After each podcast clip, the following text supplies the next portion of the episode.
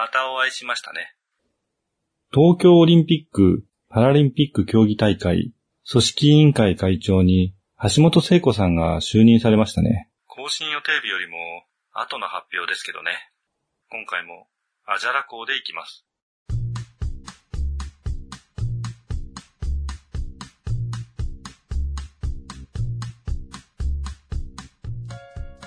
橋本聖子さんといえば、太ももの太さが60センチ以上あったんですよね、現役時代は。スケートと自転車の選手ですが、競輪とか自転車の現役選手としては平均的な太ももの太さらしいですよ。すごい世界ですね。確か小学生の頃に聞いたので、ウエストよりも太いって言ってましたね。今は全然ウエストの方がありますけど、全身が太いわけではないですからね。太ももだけ異常に発達した脚力のマシンのような体ですよ。そういえば、仮面ライダーって、バッタだから脚力が強いって設定があって、だからライダーキックが必殺技なんですよね。地味ですけど。だったら単車じゃなくて、自転車とかにすれば、もっと脚力の設定が活かせたと思うんですけどね。そういうことじゃないか。1964年の東京オリンピック直前に生まれ、聖火にちなんで聖子と名付けられた少女が成長してオリンピアンとなり、2020年、もう21年ですけど、次の東京オリンピックの大会組織委員会会長に就任するなんてドラマチックにも程がありますよね。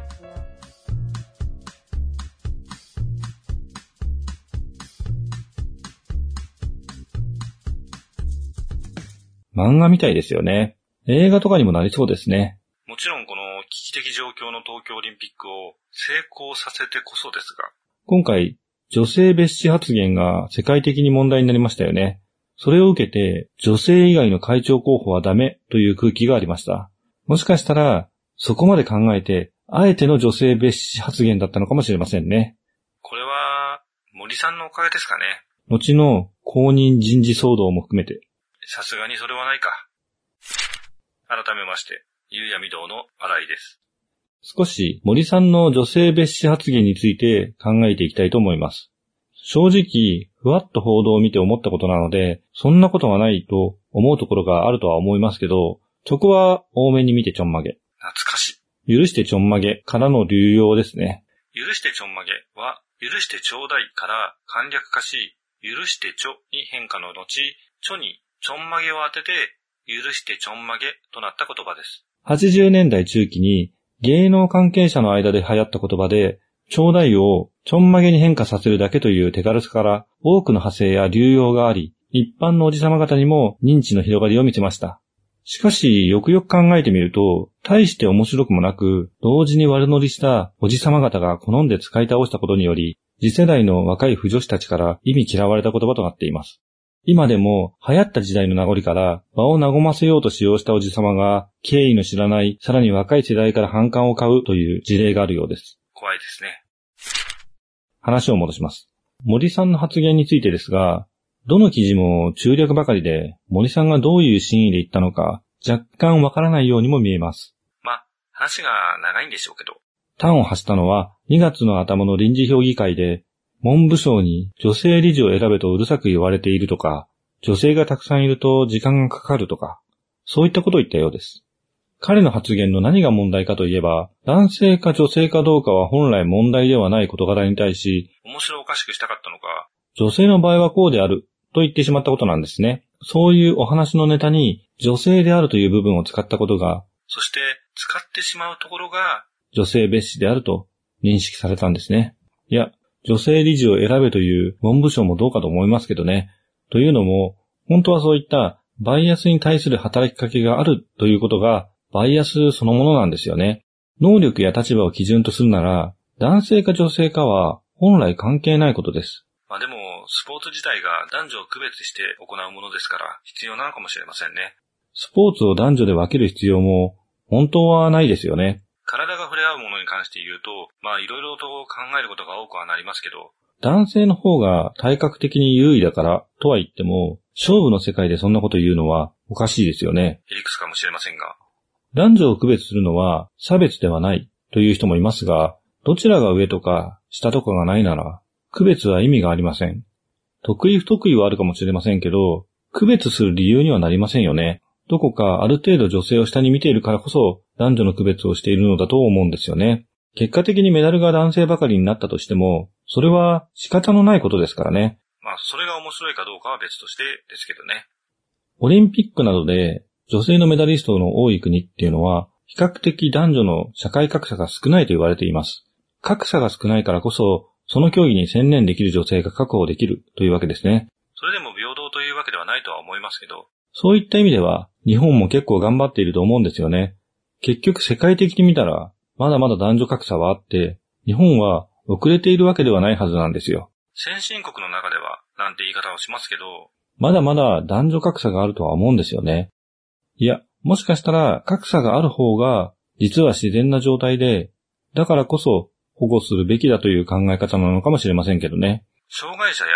老人、子供と同じってことですね。難しいですね。そうなると、今回の件、森さんは老人ですから、社会的弱者なのかもしれませんね。本来保護しなくてはいけない人なのかもしれません。まあ、森さんを社会的弱者であると思う人はいないと思いますけどね。言ったら、上級国民というくくりの人間ですから。それでもあの報道の仕方はちょっと心苦しかったですね。あの世代の人にしては、女性に対する理解はある方だったと思います。よくは知りませんけど。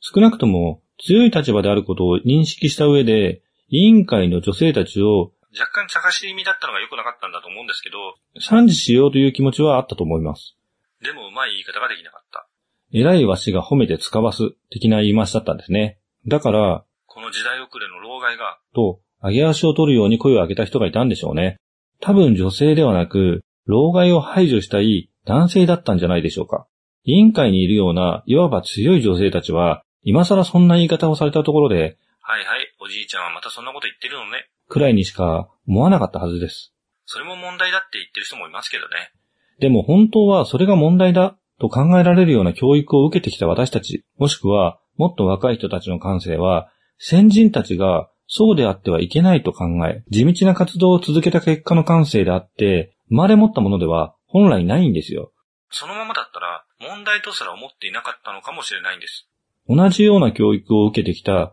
同じような世代の人間が言うならともかく、あんな老人に対し、もちろんそう言われてしまう立場であることは間違いないんですけど、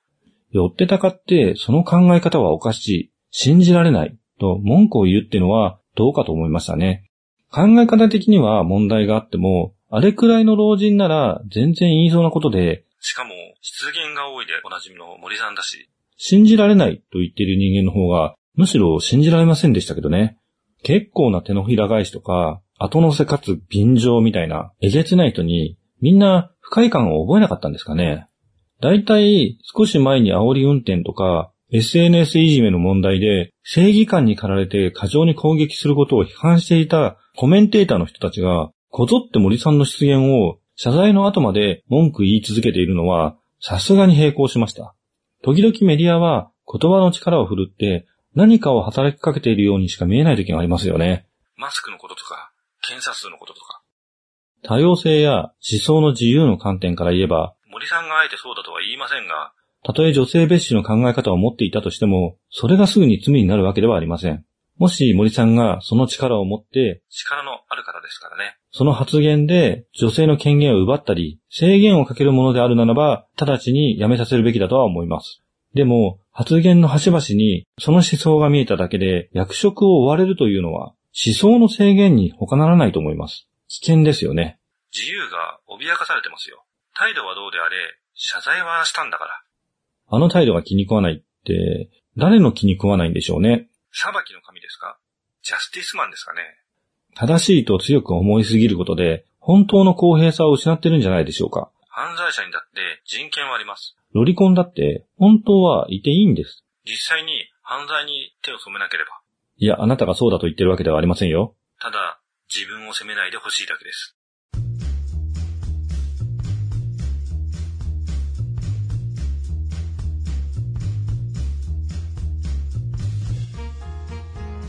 全然話は変わるんですけど、先日、海外の方から、この本はどこにありますかって聞かれたんですよ。海外の人に本の場所を聞かれるシチュエーションがどういう状況なのかは、あえて説明しませんが、日本語で聞かれたんですけど、開かれたサイトは英語表記で、